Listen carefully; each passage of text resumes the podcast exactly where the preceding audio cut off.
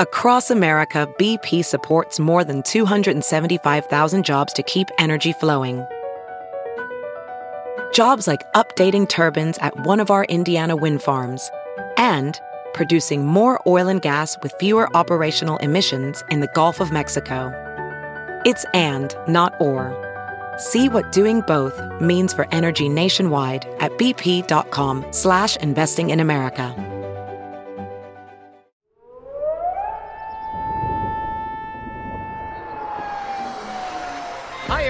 Welcome to Joe's Weather World, your only weather podcast dedicated to Kansas City. Hi, everyone. Welcome to another edition of Joe's Weather World. Today, we're going to talk about uh, not only our weather here in Kansas City, but also uh, the tie in that we have here at Fox 4 with uh, some of my colleagues down at the National Weather Service down in Pleasant Hill. And uh, with me to help me out with that is Andy Bailey. He's the warning coordination meteorologist with the National Weather Service in Pleasant Hill. And first of all, Andy, I don't think people even, uh, maybe they do, um, that here in Kansas City, we are blessed with a ton of government weather stuff. That's right. Right? Whether Yeah, it's you guys somewhere else, right? That's right. We have our office down in Pleasant Hill, which does all the forecasting and warning for the Weather Service in our part of the country. We have the Center Weather Service Unit, which is co-located in Olathe with the FAA facility, all the air traffic controllers. So they're briefing the air traffic controllers. We have our regional headquarters, who they kind of tell us what to do. They're up in off Tiffany Springs. Our National Training Center is here in Kansas City in the same facility. And then we have a national center, the Aviation Weather Center, that does international aviation forecasting. So there's a, I mean, truly a hotbed of weather stuff going on here in Kansas City, and it's very, very cool. I want to focus, though, specifically on the National Weather Service. And before I get around to that, um, I like to ask my guests a couple of things just about them to begin with. And my first question to you is for everybody in the world of weather, there seems to be something that drives us uh-huh. way back when Oh, yeah. to the world of weather. Is there something that drove you way back when into the weather world? It wasn't a singular event, but it was growing up on a farm in northern Iowa. Obviously, farming is very weather sensitive. And I remember being out with my dad watching the storms roll in. And there was a couple of summers where it was storm after storm. It was like every Tuesday for some reason. I don't know what it was. But I just loved uh, the, the power of it, watching it roll in. Never, I never saw a tornado growing up, although I did see, I think maybe it was a gustnado. Maybe Okay. my dad and I were watching. It was maybe 200 yards away, and we thought it was we thought it was um, like a dust devil, but it was kind of on the leading edge of a gust front. And Nice. looking back on it, it's probably what it was. But that's probably more than anything, just growing up on the farm and having my dad so keyed into the weather.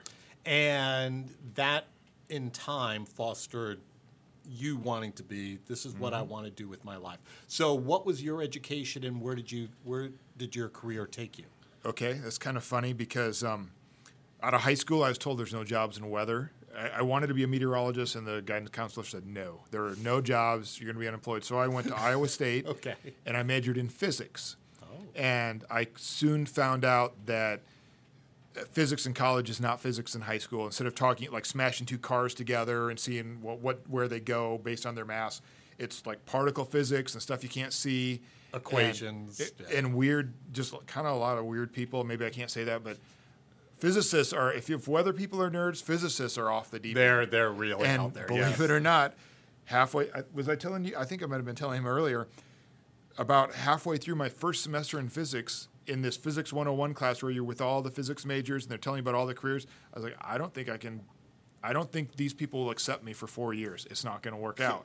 And one of the places we toured, this was learning about careers in physics, was the meteorology department.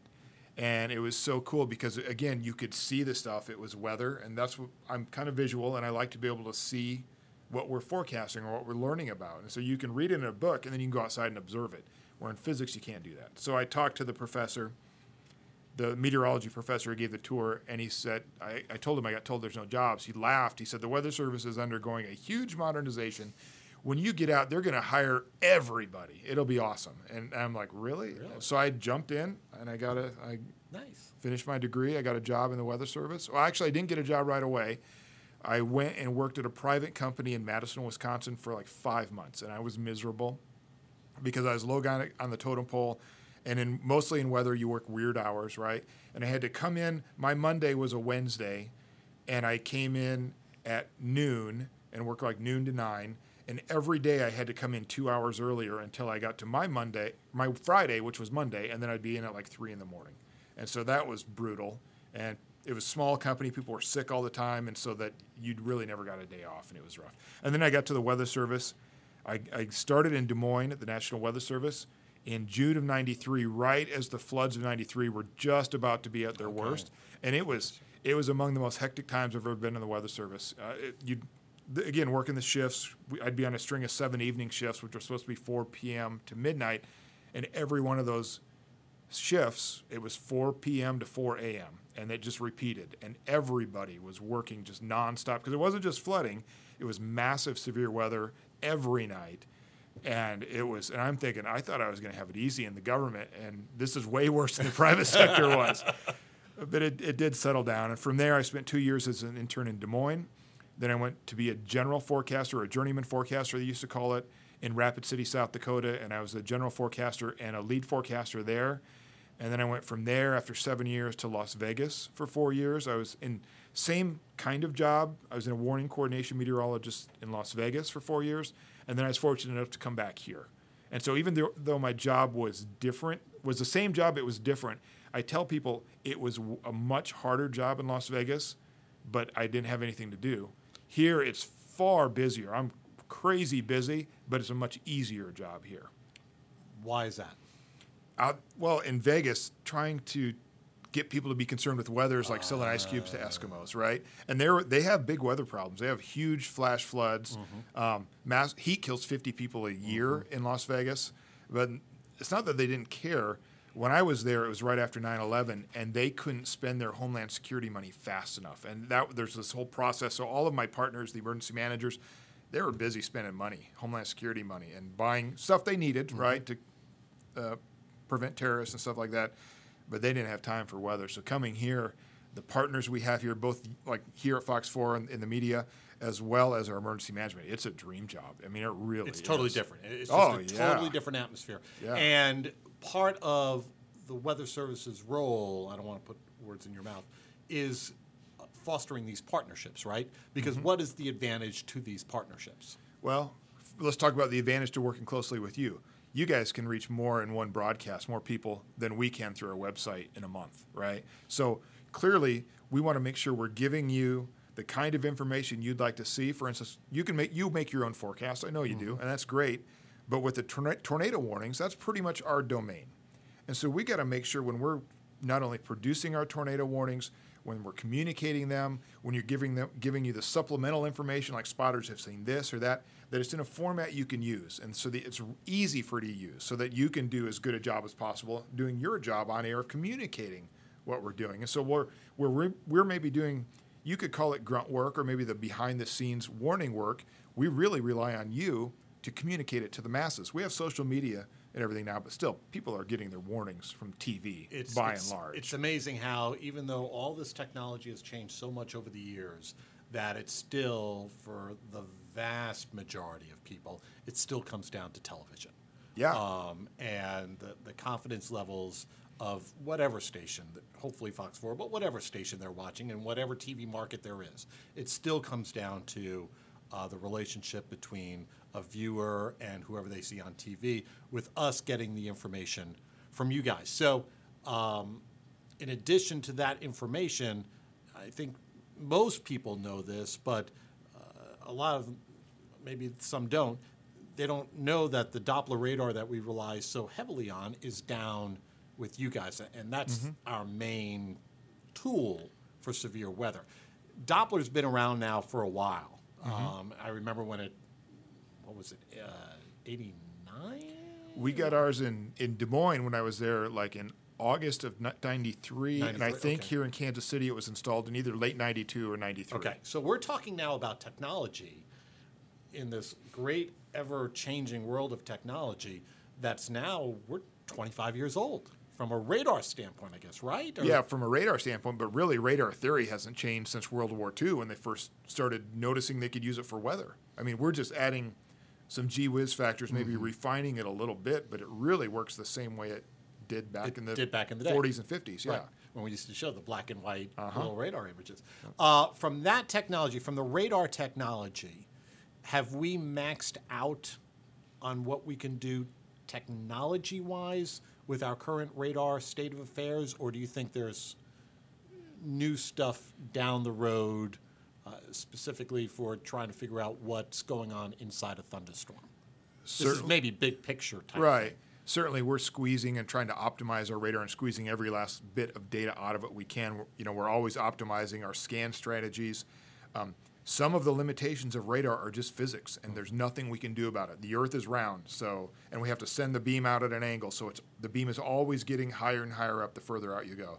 There's something called beam spreading, which makes the beam get wider, even though we focus it into a pencil-like beam it gets wider, which decreases the resolution further out. Right now, the quickest thing we could do to increase our ability would be to buy more radars and put them like near Kirksville or Macon, for instance. There's a big radar hole there. But there is technology being tested down in Norman, Oklahoma called phased array radar systems. It's, it's used primarily, I believe, in the Navy. the Navy, right? Uh huh. On the front of ships, it's extraordinarily expensive. Instead of having a big, um, a big antenna up in, we got a big soccer ball looking dome uh, that is our radar, and inside there's a big dish that rotates around about once every 15 or 20 seconds, sending the radar information out and listening for the feedback. These phased array things use or um, let me back up a minute. Our current radar, we've got one transmitter, big, powerful, and it, it sends out a huge, powerful burst. These phased array are, it's like, it kind of looks like a cube when it's when it when it if it would ever be implemented, it would look like a cube where we have radar on four sides. Only each each face of that cube has hundreds, if not thousands, of individual transmitters, and because of that, they can actually steer the beam electronically. And it's called a phased array because they kind of phase when they fire all these different transmitters. And, and there's some science thing. Maybe if I went through four years of physics, I would know how it works. But basically, they steer it electronically. Really? And it's mu- it can scan. You know, instead of maybe taking four and a half minutes to get a full volumetric scan that we use now, it's a matter of like 20 or 30 seconds. I think they can scan the whole atmosphere, and it can not only be used for weather, it can be used for air traffic control and whatever else radar is used for. I don't know what else it's used for, but it, it's it, it's got dual use. But I guess right now it's still more of an emerging technology that is prohibitively expensive for us to deploy. So I, you know, I maybe have 10 years, 12 years left in my career. I doubt I'll ever see it operationally in a forecast office. Maybe I will, mm-hmm. But I'm not holding my breath. We're talking to Andy Bailey, who's with the Weather Service down at Pleasant Hill. He's a warning coordination meteorologist. Andy will tell you that right now I have no notes in front of me. That is so correct. This is just a wide-ranging discussion, and I'm thinking of questions as you're answering uh, some of my questions. So let's go off on a tangent, and Andy knows I love my tangents. Um, with the technology that we have now, with our tornado warning system in place that does a reasonably good job, a good job. I'm not sure how that is. Do you think that our tornado warning system can be improved upon? Well, let's talk about our ability to detect tornadoes within the system we have. Okay. Um, we we're again we're pretty close to maxed out. I know in our part of the weather service we're in the central region, the Midwest, and they have had a team for about a year of, of our best meteorologists who are most skilled in tornado warnings that sort of thing, have been looking at what could we do to eke out a little bit more accuracy, a little bit more e- lead time, and there's some things we can do, and we're implementing that but it's not going to be a dramatic thing that all of a sudden we're going to be able to tell you this block is going to be hit by No a tornado. and, it. Yeah, it's not. No, we we can't do that. Um, a lot of it has to do with the limitations of the radar that we talked about. A lot of it has to do with our fundamental non-understanding of tornado processes. We still don't know exactly how tornadoes and why how they form, why they form. It's still a little bit of a mystery. And meteorology, you know, at as a science is pretty immature and and maybe in the dark ages compared to some other sciences that that we think about. You know, it's just people we've we've come a long ways, and people like to joke about the meteorologist. Um, but what we do with the technology we have is amazing. You know, it really is. So I don't know if that answered your tornado warning question. I think there's we can always debate would a different system help us, like because we have our watch warning thing. You know, I don't know. That would that's kind of a cultural thing Yeah, ingrained in us. That would be hard to change. But um, I don't know if that was kind of what you were going through. Yeah, for. no, there. it, it sort of was because I, it, it leads me into this, and it's a feeling that I know I have, and I think many of my colleagues have, and, and I think a lot of uh, folks within the government have, is the apathy, uh, especially in, in this particular area uh, when it comes to tornadoes. And in, in some ways, I was very heartened by what I saw uh, when we went through that one night last May. I think it was May 3rd or 2nd last May. Uh, when we had tornado warnings in the metro, we had like four or five, or three or four touchdowns, or five touchdowns within the heart of Kansas City, the metropolitan area. And I was heartened by the response of people who took action. So I think that's fabulous. Uh, but by the same token, what's scary to me is we have not been through anything big in uh, 2003. yeah, for Kansas City, you have for to go Kansas back to May City, so- fourth, probably two Yeah, so we're now getting close to 20 years. Yeah, I mean, we had a couple, we had two or three tornadoes in 2008, May That was the first and second. Remember that they were bow echo tornadoes. I don't, I don't think my office had tornado warnings out on them. I think it was severe thunderstorm. They weren't necessarily what we were looking for that night, but yeah, the, even that to, to the people impacted, it was a big deal. But let's talk like an F4, F5 coming Right. through the heart of the city. Ruskin Heights in 57, you know, that's it. Right. And so clearly, that's that's like two or three It's generations. ago. generational. It's, yeah, it's a generational thing. So as as part of your job and as what the Weather Service tries to do, how do you try to get people to pay more attention to this threat that's always out there, but you know, knock on wood, we've we've escaped it so far here in Kansas City for for a number of years. it's a challenge, certainly. Um, you know, we have our awareness week, severe weather awareness week, and that's not going away anytime soon. That's more of a remo- I don't I don't think that when we have you know Monday is make a plan, Tuesdays tornado awareness, Wednesdays lightning. I don't really think people go, hey, let's make a plan for all these things. If nothing else, during that week, I want them just to have a conversation around the dinner table or at work. Hey, when the tornado warnings issued, Where do we what go? are we going to do? Yeah. yeah, and maybe go make sure that your basement didn't get filled up with junk in that little corner you're going to go to. Right for a tornado, I think that's that's about as good as we can hope for. Let's be realistic. Um, but what the, the kind of awareness I want people to have, maybe the day of, is that today is a day for tornadoes, and we're really good at at identifying the days when the conditions are best for these things to form. And so there's very very few tornadoes that we didn't know something was going to happen that day. We maybe didn't know exactly where, but there's very few surprises. And so that's one of our main efforts, like with our weather service, with our social media accounts, just making sure people are aware that, hey, today's kind of a big day. Pay attention to the warnings. That conversation we wanted you to have with your family back in March, if Have you didn't yeah. have it, just text them right now and let's have it real quick saying, hey, be weather aware, right? That's that's really the thing I think is that just in time notification is really what we have to do because people I mean I don't want to sound like I'm defeated but let's be realistic people aren't going to have a 15 point checklist and you know drills and everything else You know, I, I think it's a it's a challenge. Uh, it's a challenge for us specifically in eastern Kansas, western Missouri, uh, perhaps more so than it's a challenge for folks down in Oklahoma that are, granted, the last maybe couple of years haven't been as prolific down there, but uh, still, they are. It's so ingrained it is cultural there it's I mean, it cultural really there. Uh, whereas here, um, it's not it's not ingrained. It's not as cultural, which I guess in the big scheme of things is a good thing. But um, it, it's still it's a scary thing that when you think of we had you know four or five tornadoes within the metro last year, um, including one that went down 135th Street in Overland Park. Um, thankfully, all week but but I, I, I brought this up to you last month. I don't think people realize how lucky we were and have been. Yeah. for all these years. If conditions were just a little Right. bit more what we'd like to see for tornadic development, we uh, we wouldn't be having this discussion Right.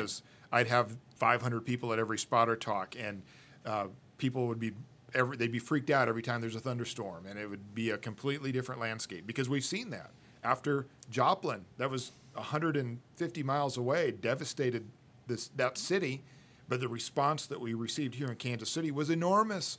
You know, not only that summer because we had tornado warnings here two or three days after, and people were losing their minds, right? But the next for the next year, year and a half, people cared and they did prepare. But you're right, we we've got a short memory, and that just sort of it sort of fades. And it, it, and weather is a funny. It's a funny business. It's a funny uh, perception thing uh, because here we, we spend as a TV station, uh, the Weather Service, as a weather enterprise, emergency management to a certain extent. We spend all this time talking about tornadoes, tornadoes, tornadoes, tornadoes, but yet it's not tornadoes. It's this incredible flooding that's going on. It's the heat, it's the cold, um, especially it's the heat, uh, that in fact actually is more deadly to this part of the country than the random, perhaps once every 10 year, hopefully, big tornado. Yeah, It's these other things that don't get wall to wall coverage where TV stations aren't flying helicopters all because you can't show a 110 degree heat index Yep. for five straight days. It's tough to show that.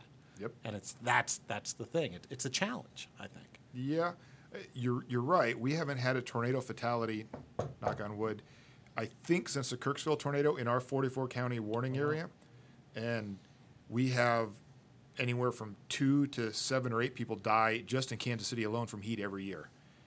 I believe the state of Missouri, I'm probably going to mess this stat up, but just last year there was something on the order of 12 to 18 flood related fatalities. I think it was 18 people died in floods in Missouri in 2018, and almost every, well, not all, yeah, it was almost every one of them. Most of them died because they drove into the Right. floodwaters. Totally preventable. Totally. That's an educational thing, right? It's people priority thing. They're not prioritizing the right things. Um, yeah, it's really frustrating because you're right. It isn't. Tornadoes are the sexy thing that we, we warn about. That's that's why they're making you go wall to wall, and that's why we're Everybody's phones are going effort, right. off, and yep. But but part of it is too, though. It as we saw in Joplin, it's a low probability, high consequence event. If it does happen, it could be horrendous. You know, and so that's, I guess that's why we do it, um, to try to avoid those sort of situations. Always challenging. What is the main, as we backtrack and, and flip back, what is the main role of the Weather Service?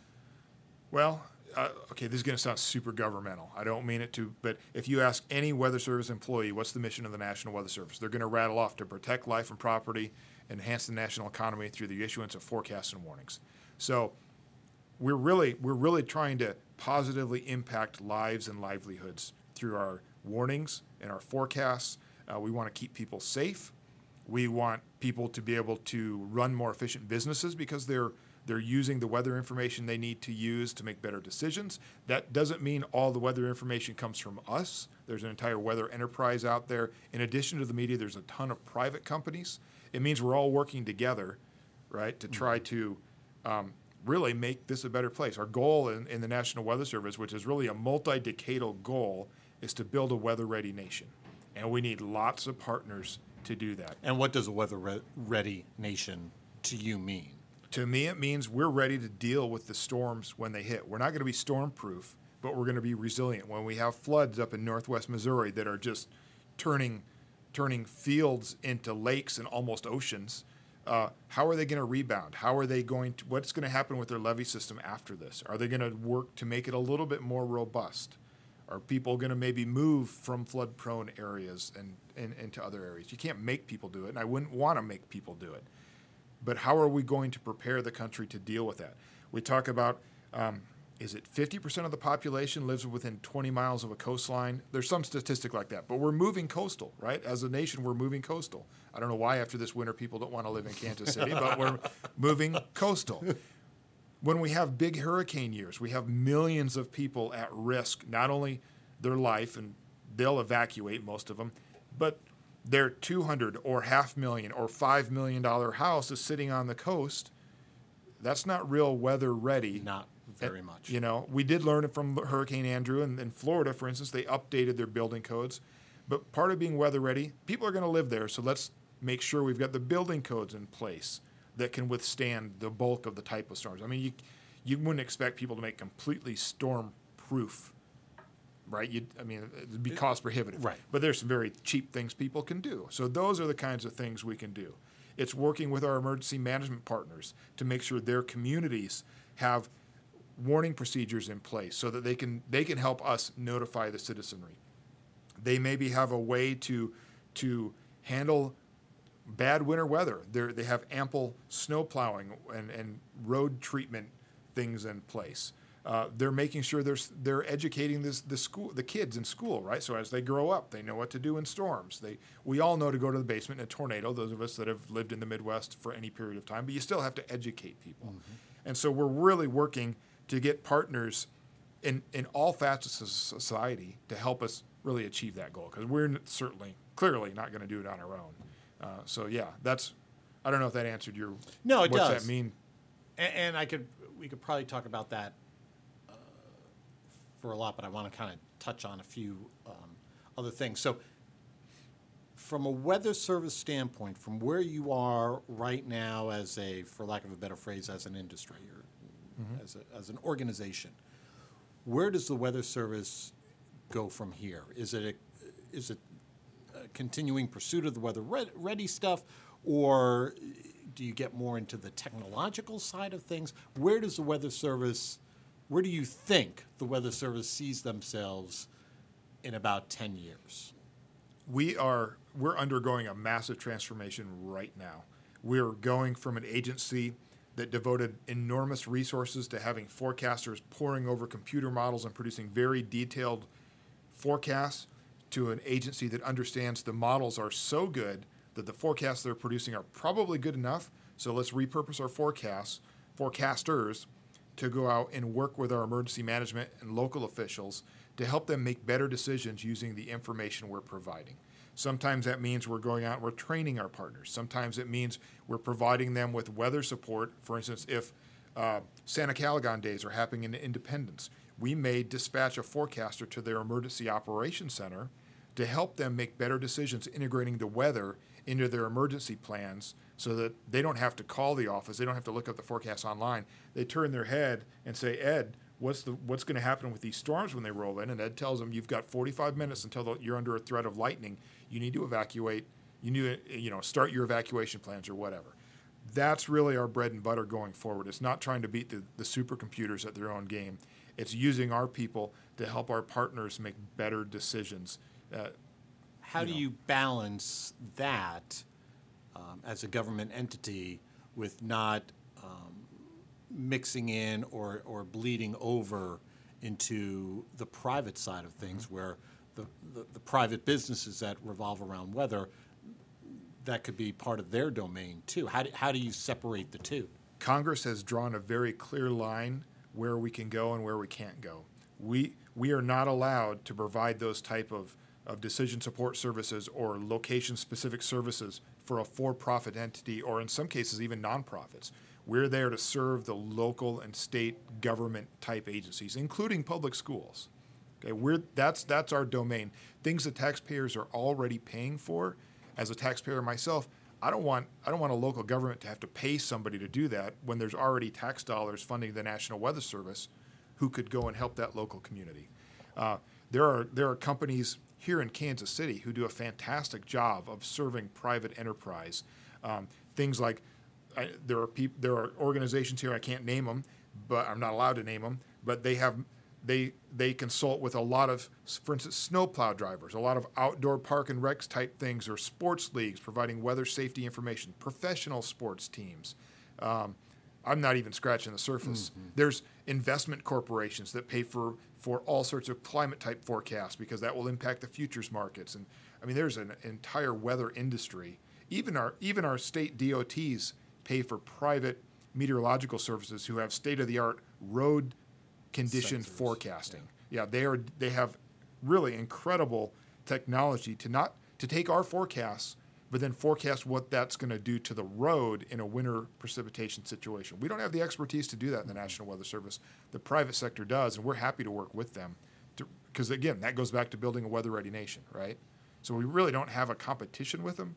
It's more of a mutual support, and we, I understand where my lane is, and I stay in it, and I encourage others that aren't in my lane to go seek out one of these private companies to, to really help them, uh, you know, optimize whatever they're doing, taking into account the weather. How many people, um, when the office is fully staffed, uh, how many peop people typically work at a local office?